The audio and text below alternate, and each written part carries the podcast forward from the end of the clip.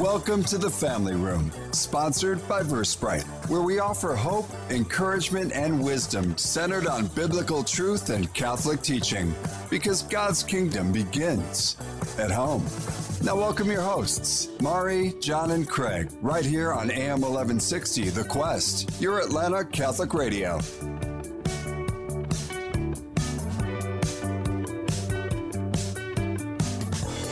Welcome into the family room. This is Craig Wiesmeyer, and I'm here with John Gordon. Hey, John. Craig. Uh, unfortunately, Mari's not with us today, so folks, you'll have to bear with John and I in our interview here. And you know, John, it's interesting. So often in our interviews, we talk about people that are so incorporated into faith, meaning that's kind of their primary mission. Mm-hmm. But today we have a guest that's really focus has been Wall Street, you know, big time investments and and banking world, but also major influence in the missionary work. Uh, It's kind of a kind of a different twist for us. It's way different, and I think it's particularly good in that you know we keep having conversations about the fact that we're in this post-Christian world, and yet here in this post-Christian world is just a very bright light, doing precisely what most of the folks, including some of our good Catholic friends, would say that's just not possible. I couldn't do what he's doing, but I appreciate the fact that he uh, is leading leading people in that kind of a missionary work in today's world. Well, our friends Mike and Lori Carlton, right? They they have They done did. this. They did. That's how we got connected uh, But- to our guests. So So Mike's much bolder than I am. uh, I'll I'll give you that. So uh, before we actually bring in Steve Auth, why don't you open us in a prayer? I'll do it. Let's begin in the name of the Father and the Son and the Holy Spirit. Amen. Amen. Heavenly Father, we just come to you today with thanksgiving for all of the great people that you've put across our path uh, in this in this day, in our jobs, and in this in this work we do for the quest. And we we thank you today for our guest for the work that he's doing. You know how powerful he is, what a warrior is, what a warrior he is on, on your behalf. Father, we ask you just to pour out your spirit in this conversation, pour out your spirit on our listeners and and prick our hearts and convict us that that element of, of what we hear that you want us to act on is, is an element that we're inspired to act on. And we count on count on the grace and the power of your Holy Spirit in all these actions. Father, we lift all of these petitions to you in the name of your Son, our Lord Jesus Christ, through the intercession of Mary. Amen. Amen. In the name of the Father, and the Son, and the Holy Spirit. Amen. So before we bring uh, Steve into the show, I want to read his bio, which is actually very impressive. Steve Auth has had a long career on Wall Street. He was first with Prudential Investments in the 80s. And then uh, since 2000, he's been with uh, Federated Investors, and he serves as executive vice president and chief investment officer of Federated Global Equities. Um, interestingly enough, he's frequently interviewed on such shows as CNBC, Fox Business News, Bloomberg TV. Um, he's a longstanding participant in Barron's annual investment outlook panel. So obviously, you Yes. know, in, in the world of finance and investments, he he's a he's a big time uh, influence, but also he's a big time influence on our faith. He's been a member of Regnum Christi movement, which you know is part of the Legionaries of Christ. He sits on the national board of Lumen, which he also helped found in New York, and he participates in missions in Miss in Mexico. Sorry. With his wife Evelyn, and has led the New York City Street Mission for 10 years. He's written two books. We'll get into those in the interview. But I always like to mention, too, they also do have two sons. So he is a family man that raised a, a, a family within the context of everything he's been doing. So without further delay, Steve, welcome into the show. Thank you. Steve, if you would, this, I mean, it's unusual for us to see this mix of of expertise, right? A faith and spiritual expertise and Wall Street expertise.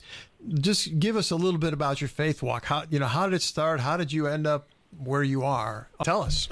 Yeah, well, Greg, first, uh, thank you for the word expertise. I would call, you know, um, I'm working on both of those things. But yeah, my faith journey is, is maybe interesting to some folks. I, I grew up in a very Catholic household. I was an altar boy, etc.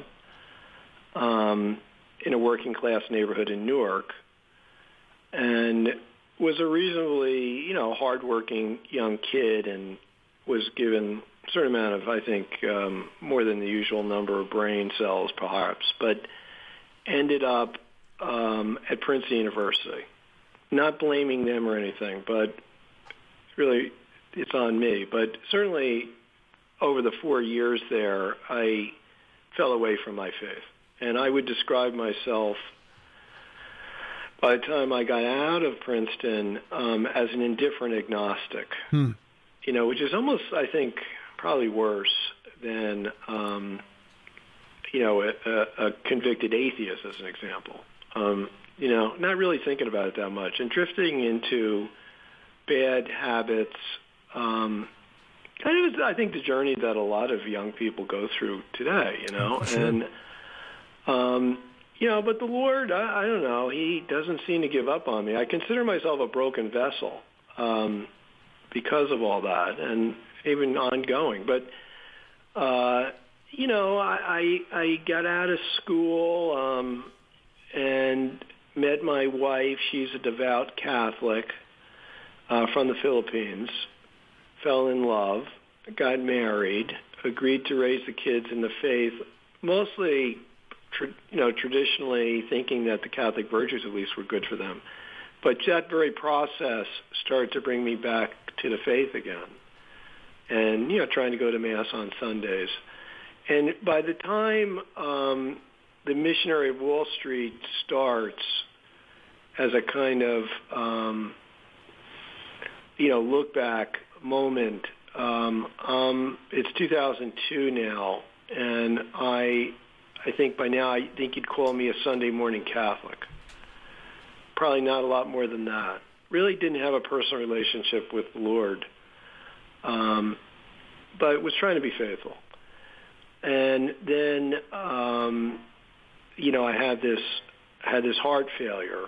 It was the middle of, you know, the the 2002 financial meltdown, stock market meltdown.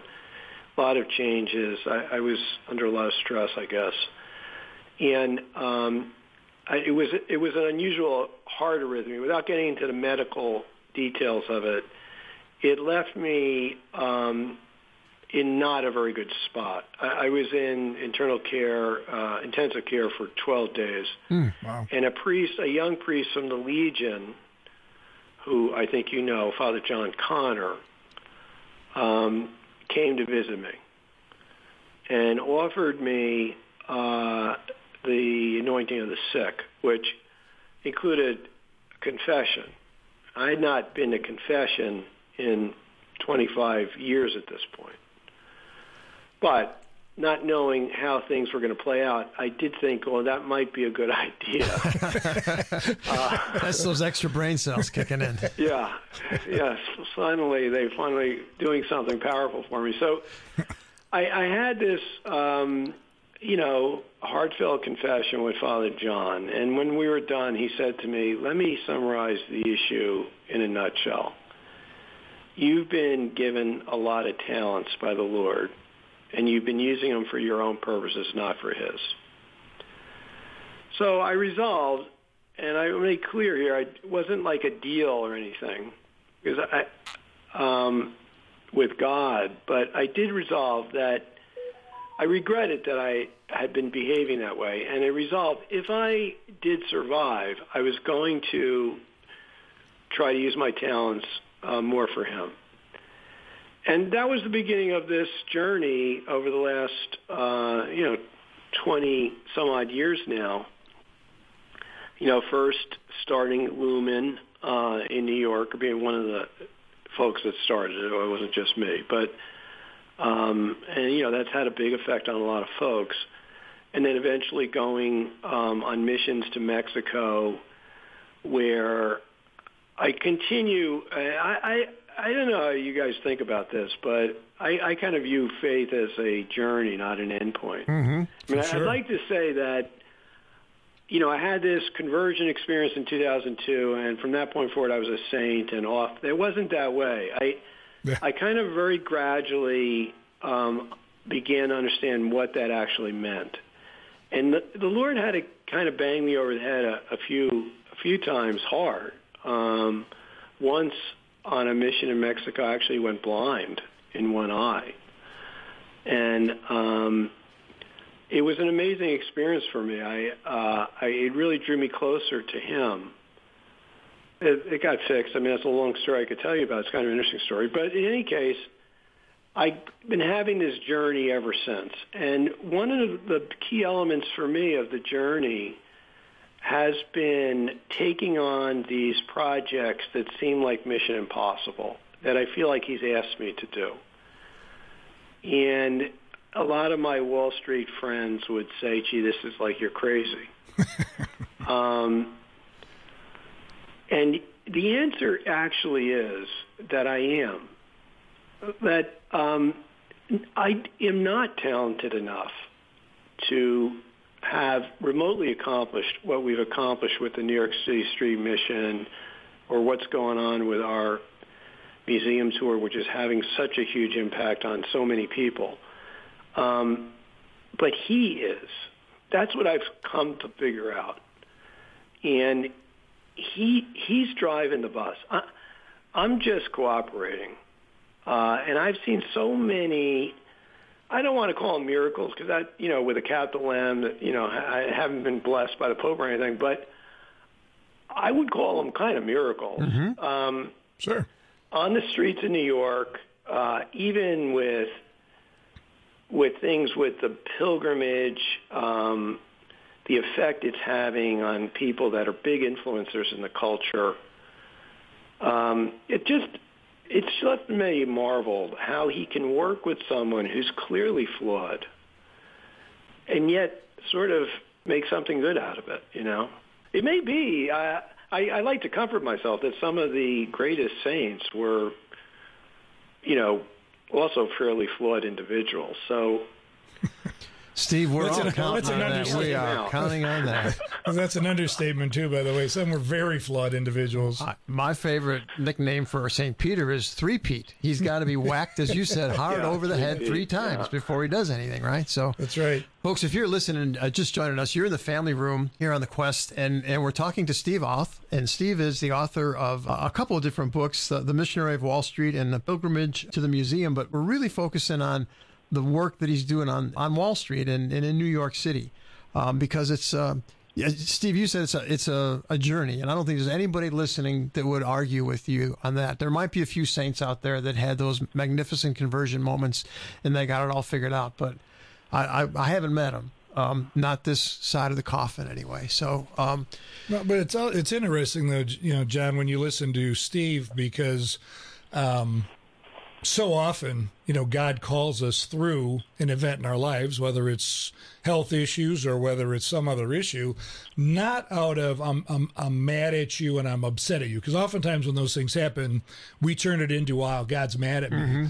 And it's hard to reconcile God's love that says, I love you so much. I'm willing to let you go through this so you can find me. And oh, by the way, in your case, you know, uh, Steve, I'm going to send you Father uh, John Cotter, who kind of help lead to that conversion.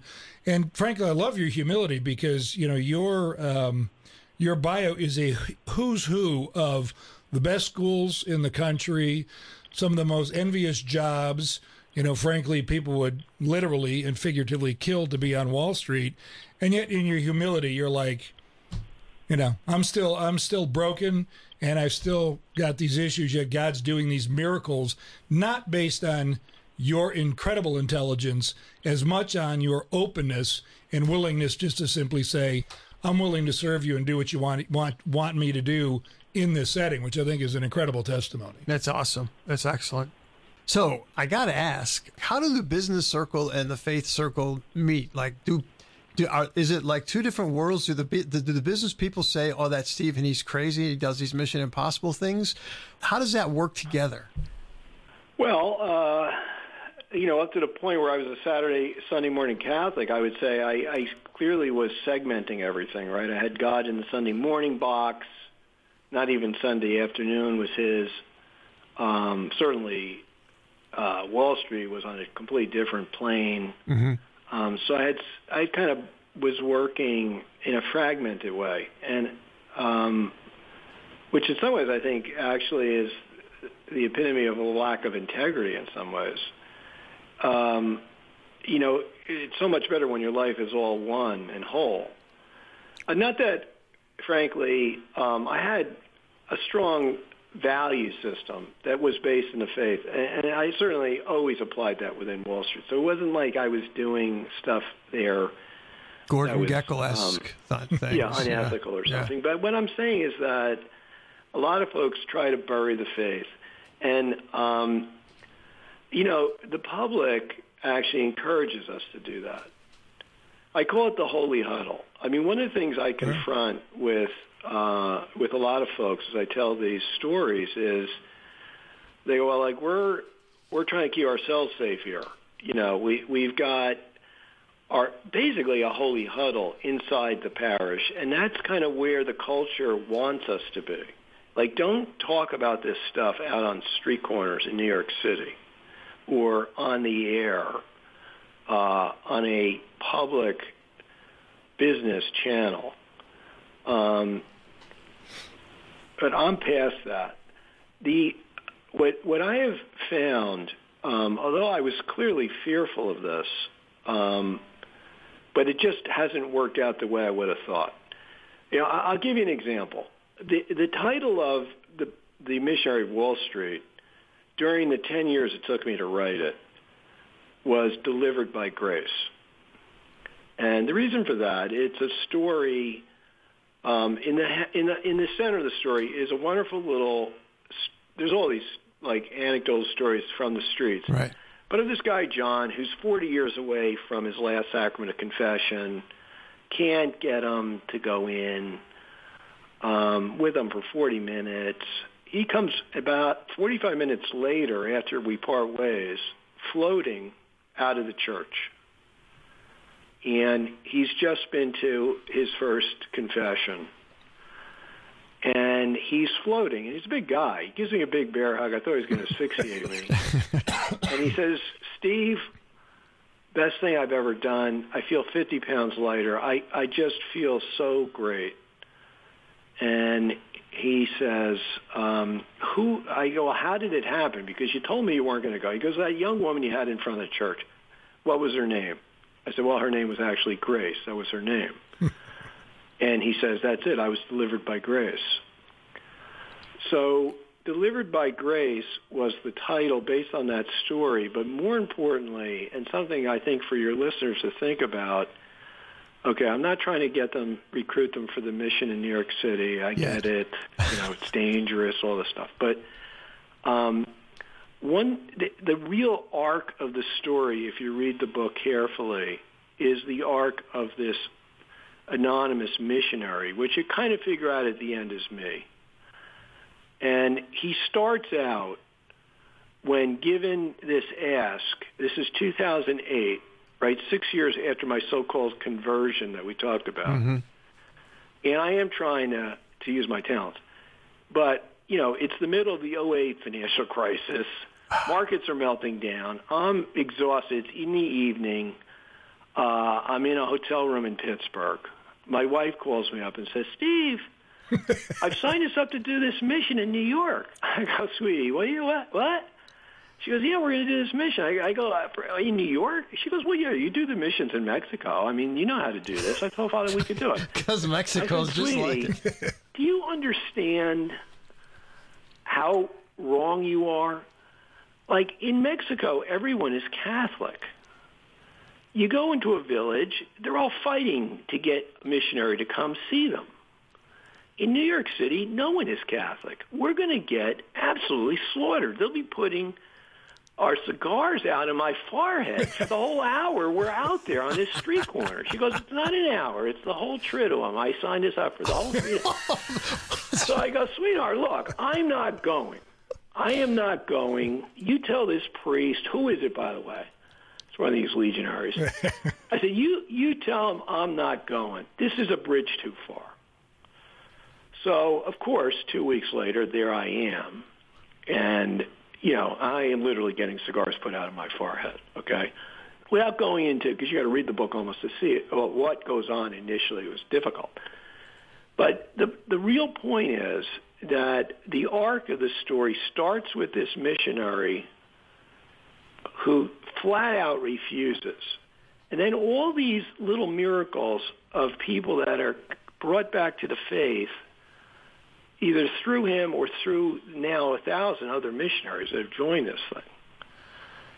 And at the end of the story, the same guy, years later, he's on a street corner. It's Holy Thursday, and it's 6:45, which means it's time for all the priests to leave the confessionals and vest for the one mass of the day. It's starting to rain. He has sent all the missionaries in and taken down the confession signs. There's nothing we can do. There's no priests. And then he hears a voice in his head saying, Steve, stay on this street corner. Now, this is a completely irrational request. And he does, without even hesitating. And a kind of miracle happens. Someone's life is changed forever. So what I'm saying is the mission is about transforming and bringing Catholics back to the faith.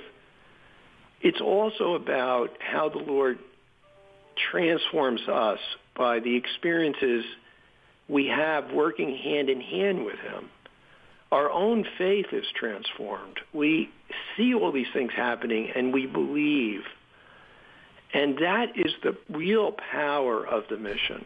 So that's why it was called Delivered by Grace. It's, yeah, this story of this guy who was delivered, but it's actually, you realize at the end of the book, my goodness, it's the missionaries that are delivered by grace here. So two weeks before it was about to be published, Sophia calls me and said, Steve, we're here with the marketing department and we're going to change the title of this book. I go, what, what do you mean the word? what do you mean the title? The title of the book is Delivered by Grace. I like, Oh, no, no, Steve. That was always the working title. We're going to call it The Missionary of Wall Street. And um, my first reaction was absolutely not. And, um, you know, they gave me the pitch. But the reason I said absolutely not is, number one, I'm at best a missionary on Wall Street. I am not the missionary of Wall Street. That's point one. Point two, I am going to be fired when everyone that I do business with realizes that this mission I've been doing isn't what they're thinking. People think it's like a soup kitchen or something. Oh, there goes Steve's going on a mission. Isn't that nice? They they've never they never knew. And I, I figured the book would just be on like Catholic bookshelves kind of thing. What delivered by grace probably more or less that would have been the case. But the missionary at Wall Street, oh my goodness, this is all another matter. Um, but after a lot of prayer, talking to a bunch of priests, and talking actually to the folks at Federated, they, you know, I went ahead with this new title, and that kind of got me out of the closet, if you will. You know, in, in Yeah. a different kind of way. No, no, no I, I, we, we're tracking. We're tracking with you. it transformed people around me, and um, you know, it it actually the the bravery of it from other people's on Wall Street's perspective, even if they weren't Catholic, were impressed and changed and mm-hmm. affected, and it's brought more people, I think, in some ways, to be more open about their faith in the workplace. There's obviously room at every company for people of all faiths, but somehow us Catholics feel like we have to hide under under a rock. And Yeah. um, it's not about like you got to be Catholic to work here or something at all. But I mean, there, the virtues of the faith are beautiful. I give a talk at business schools around the country about how Catholic virtues make me, at least, and I think others, a better leader of people and actually a better investor. Humility, self-mastery, servant leadership or love, if you will, um, agape. These things are transformative in the workplace, actually, in a positive way. Yeah. So yeah, it's brought my to answer your question from 45 minutes ago, John. uh, it it has um, caused me to be fully integrated in how I uh, think about my faith. Everyone knows who I am. They know what I do. And that's been a positive thing. It's had a positive effect on on everyone. I think. No, that's awesome, and and it's I think it's just it's amazing that Federated. You were prudent to have that conversation, obviously, because of, because of your position. There's so much at, at stake, but um, what an amazing number of doors that has opened just because it's got that I don't say backing, but connection. Right? That's amazing. Yeah, I mean, I wouldn't say they backed the book, no. but they said, "Look, Steve, th- there's nothing bad here. I mean, right. this missionary person is obviously loving."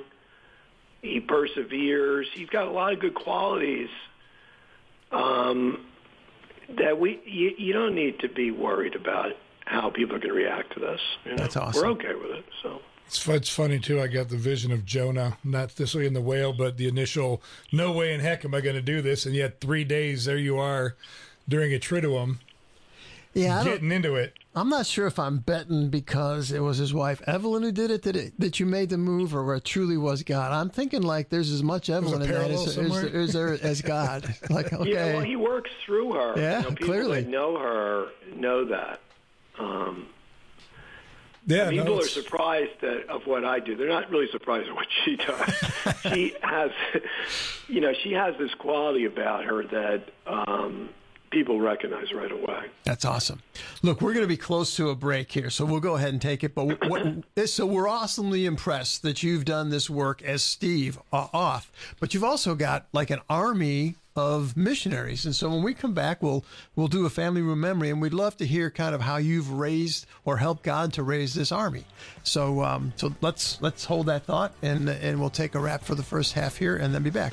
Well, listeners, uh, thanks for joining us in the family room. Don't go away. We're going to take a quick break, quick break, and we'll be back to talk to Steve Auth, the missionary of Wall Street.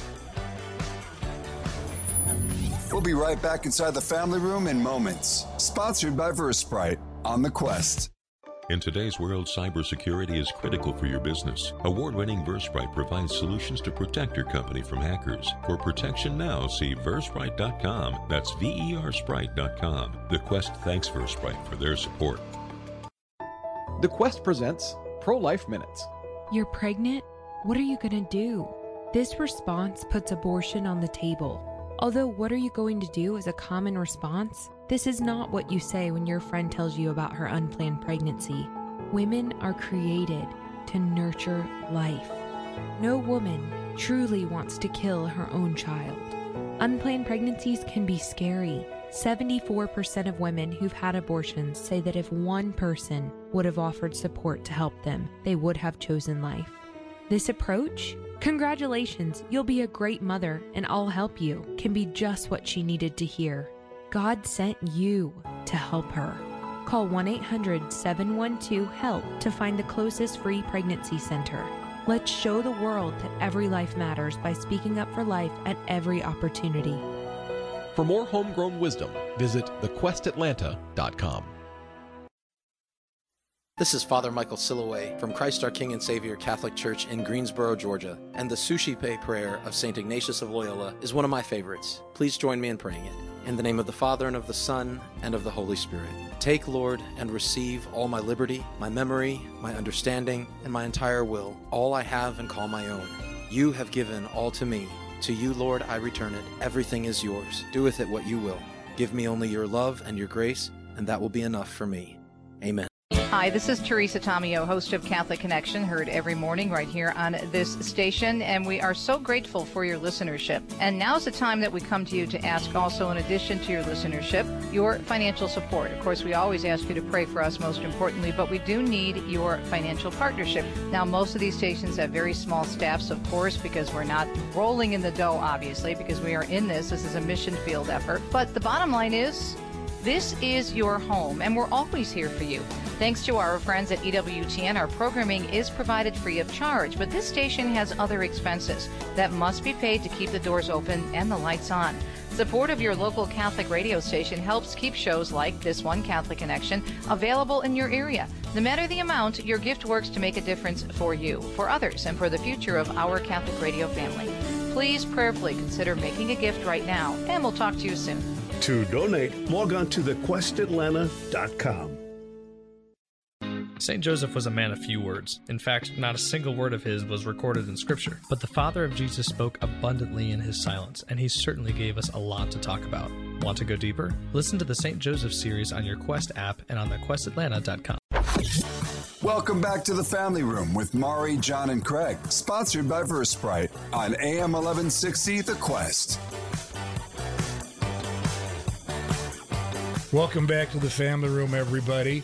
If you've been listening, you're hearing an interview with Steve Auth, who is the uh, author of The Missionary of Wall Street. And he's been walking us through his faith life and how it's impacted um, what he's doing and how he's evangelizing. And we really appreciate it. And before we dive back into the details of all of that, uh, Steve, would you tell us maybe some of your own or one of your own family room memories, whether it's when you were a child or with your two boys and your wife or you know something that just kind of delights you when you think about your family and kind of hanging out?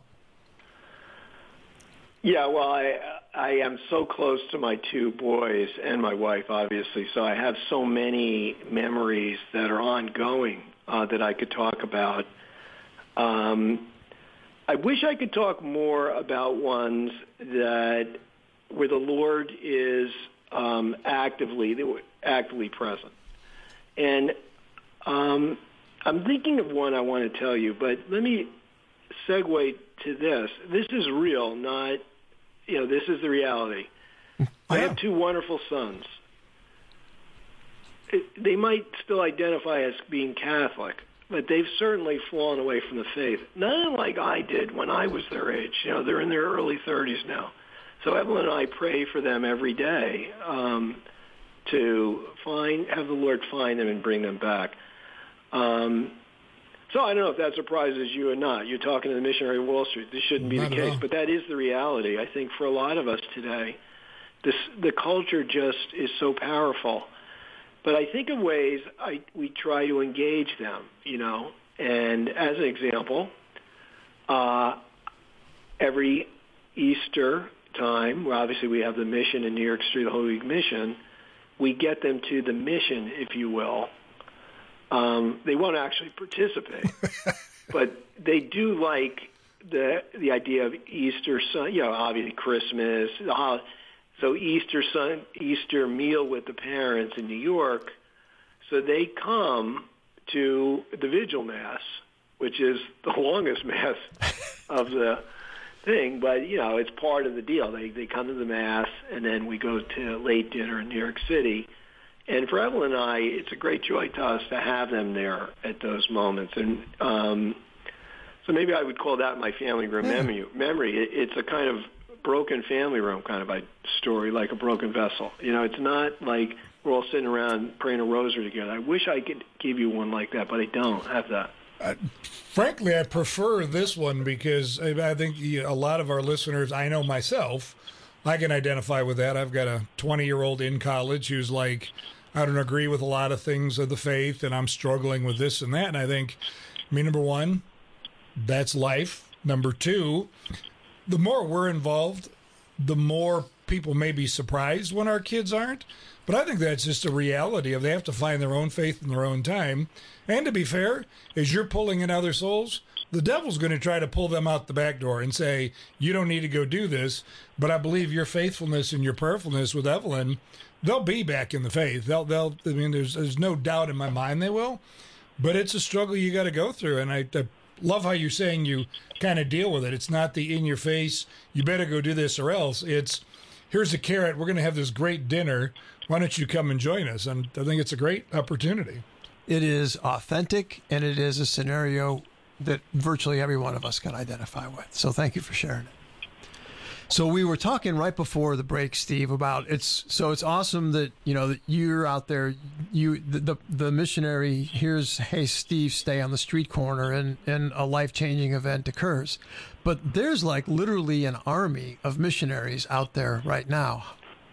How do you get those folks? What's the attraction? I mean, that seems it's impossible to get you to do that and w- with the cigars going on in your forehead that's a very powerful visual by the way but but now you're going to get a whole bunch of other people say yeah let me have a cigar um, and then not to smoke And the advantage of writing the book was that first of all within the Regnum Christi movement that that is an evangelical movement in the faith. Right. But to begin with, the Regnum Christi folks in the tri-state have always helped from the beginning with the mission, Okay. and their kids, you know, in the youth programs, et cetera. Mm-hmm. And then we've got the seminary up in Cheshire. Right. Mm-hmm.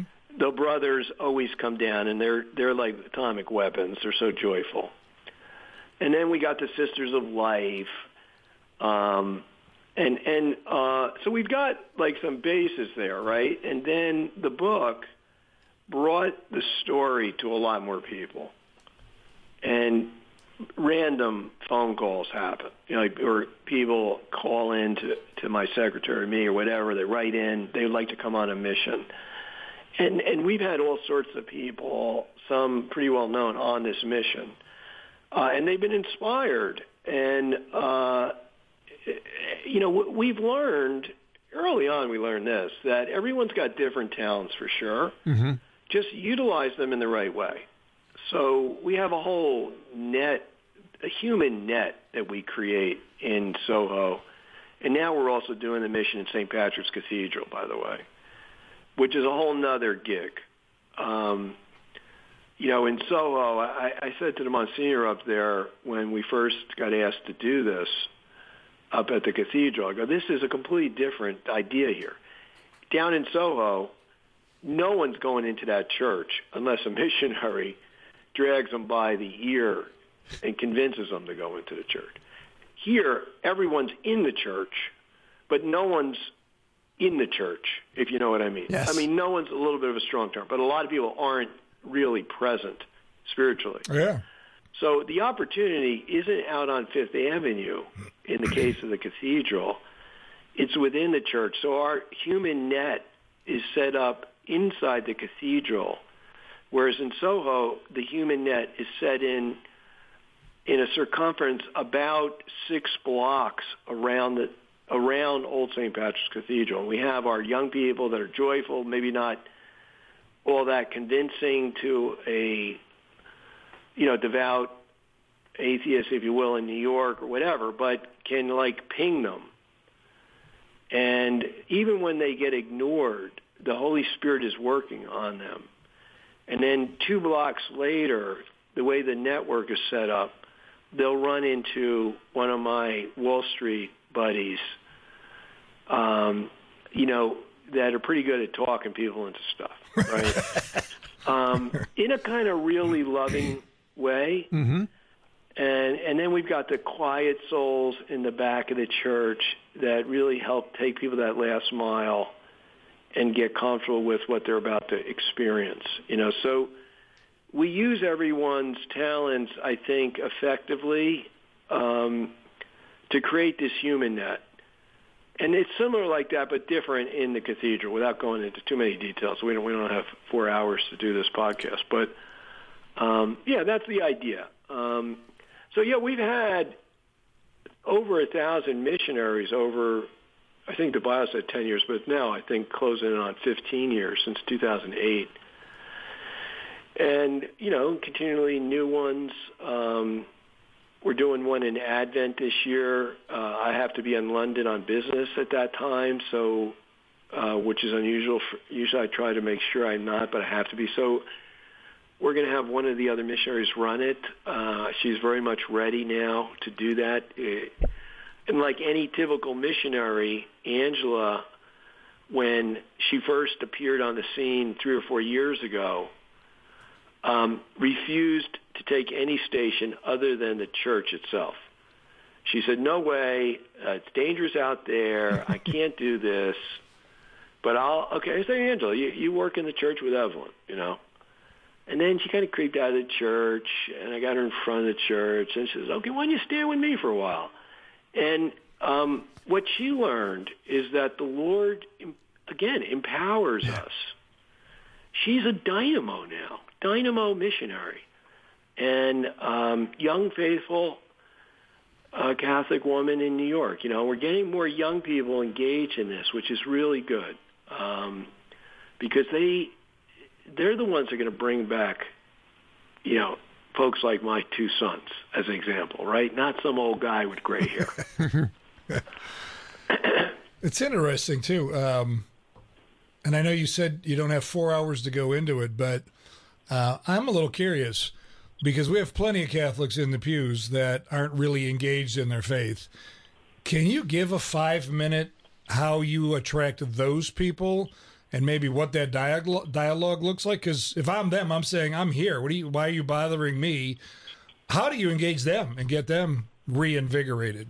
You know, I'll, I'll just tell them a story, and um, sometimes it's a story of failure. Sometimes it's a story of strength you know, one story I like to tell. It's in it's in the mission, missionary. Uh, it's called a street lamp in Soho, and it's late at night, and the missionary is on a street corner. It's cold. It's dark, under a street lamp, and his companion, because we always have two, had to leave, but of course the missionary you're getting to know here, you know, refuses to leave the corner. So he's there.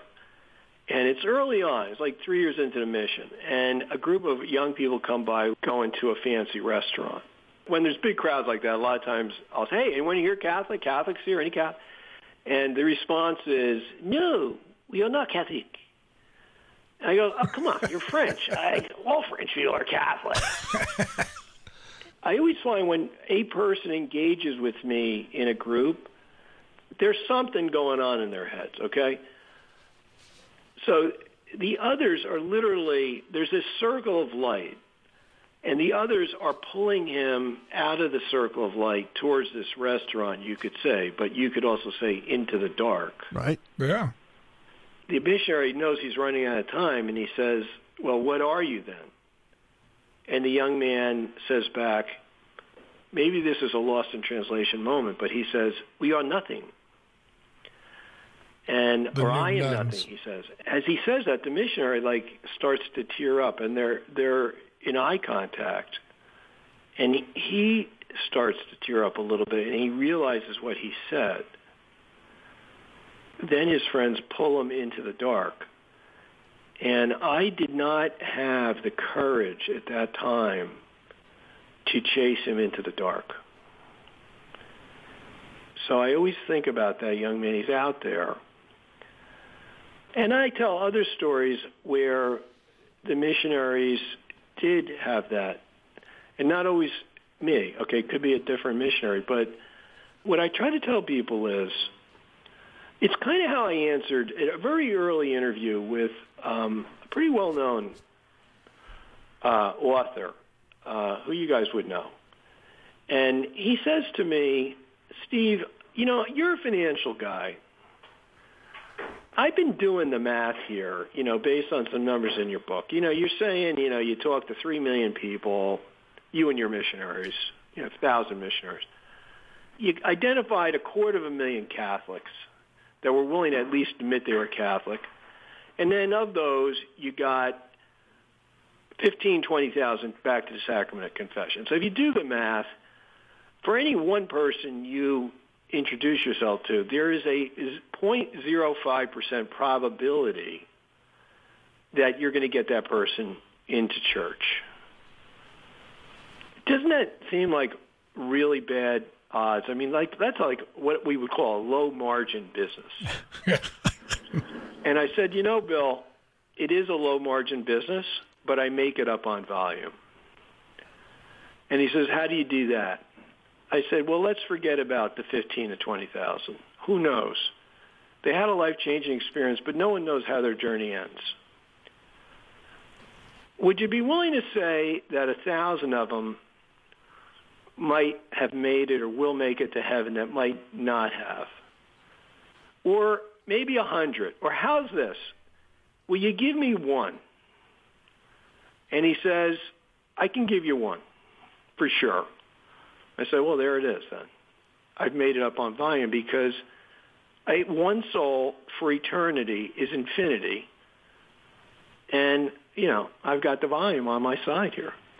And when I tell people that, and I tell them, look, each of us, I've seen so many missionaries now bring back someone that I couldn't bring in. I told the story delivered by Grace, right? It was really mm-hmm. Grace that brought the guy in, not me. She connected with him in a special way.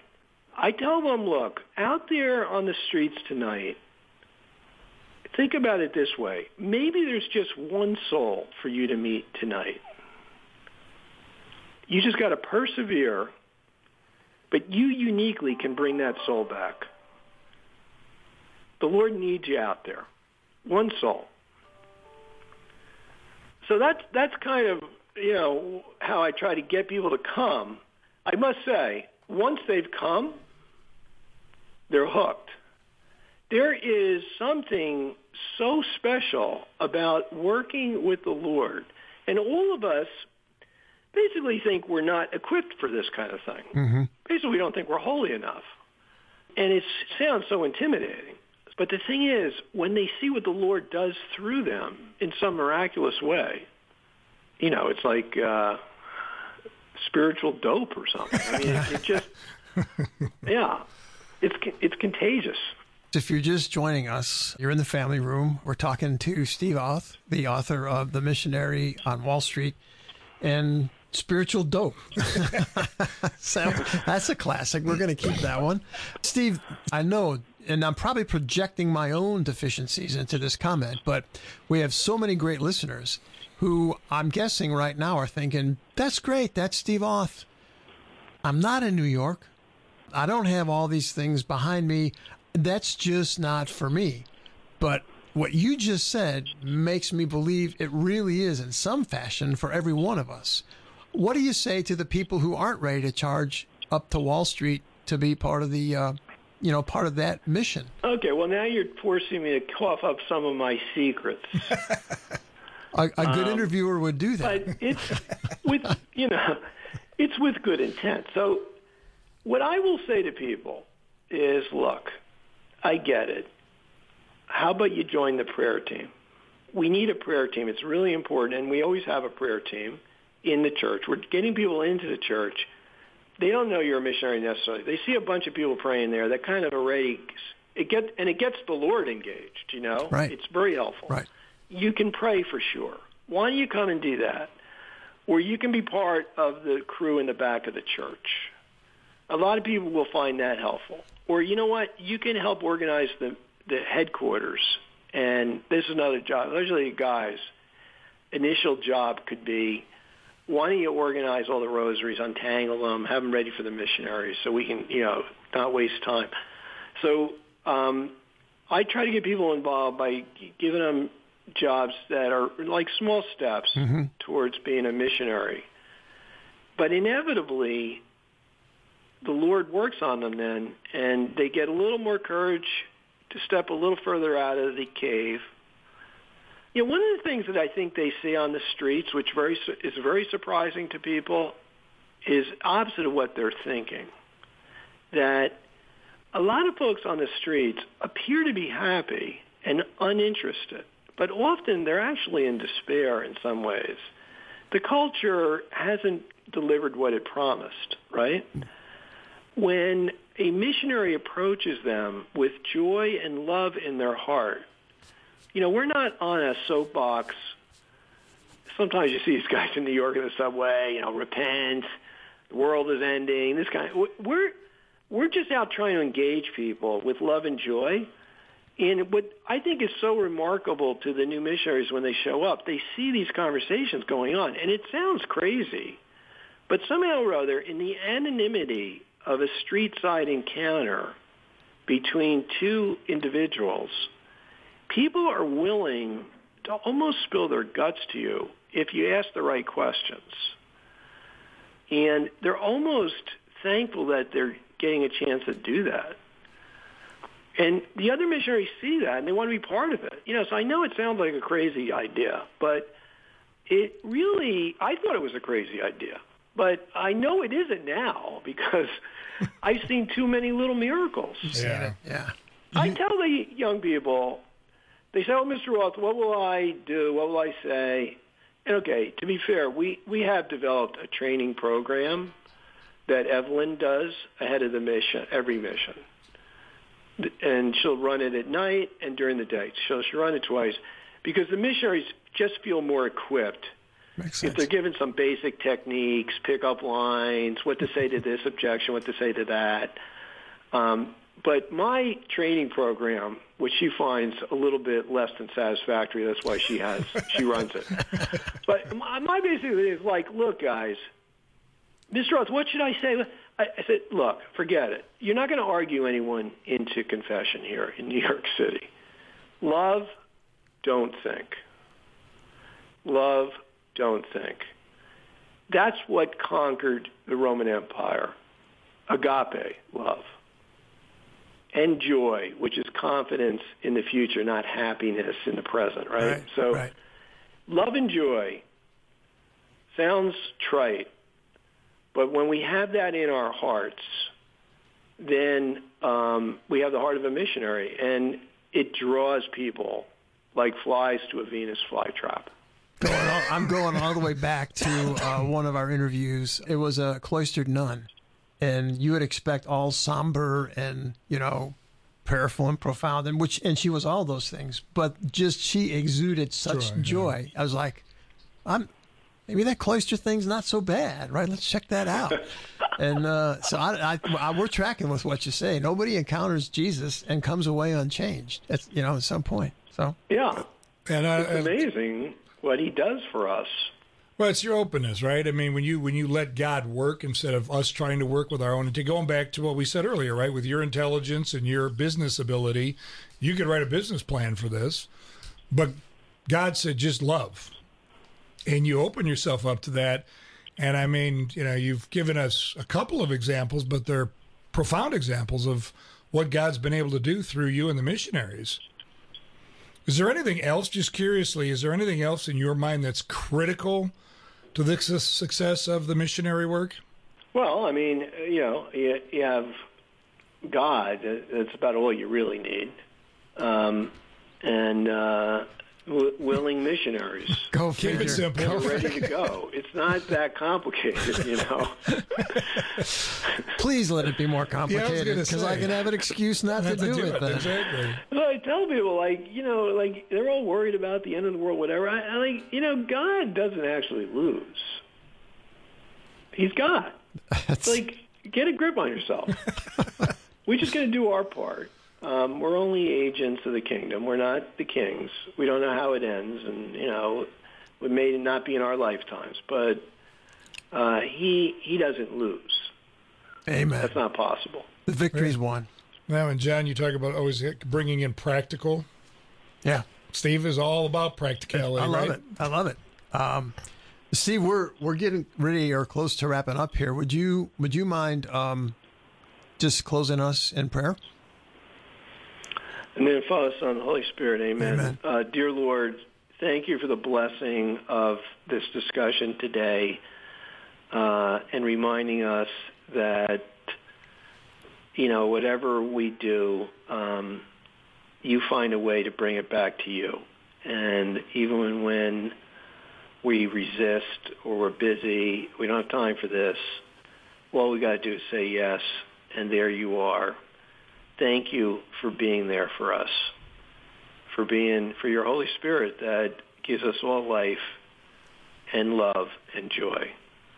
And we pray um, that we'll have the open hearts to receive you and not say no once in a while and say yes when you knock on the door. Amen. Amen. Amen. In the name of the Father and the Son and the Holy Spirit, Spirit. amen. Steve, thanks again for being here. Uh, do us a favor for our listeners in our show notes. How can they get in touch with you and the missionaries to either come to the mission or get the book? Both books are available at Sophia Institute Press. Um, they're also available, obviously, at Amazon.com, Barnes and Noble, etc. So, so they're out there. In terms of getting involved with the mission, the best thing you can do is sign up on the Tri-State. Well, you can either go to the missionarywallstreet.com website, or uh, you can go directly to the Tri-State RC website, which um, you know, which is got a sign-up sheet for the next mission. Which, well, I don't know if the sign-up sheet's posted yet, but the next mission will be Reconciliation Monday in Advent. up Right. at St. Patrick's Okay. Cathedral. Okay, we'll ensure that gets in our show notes. Thank you very much. Folks, thanks for being with us uh, in the family room. Uh, thanks for joining us uh, every week. Come back next week to the family room where we offer hope, encouragement, truth, and wisdom for families. Thanks for hanging out with us in the family room, sponsored by Versprite. For more info, go to thequestatlanta.com.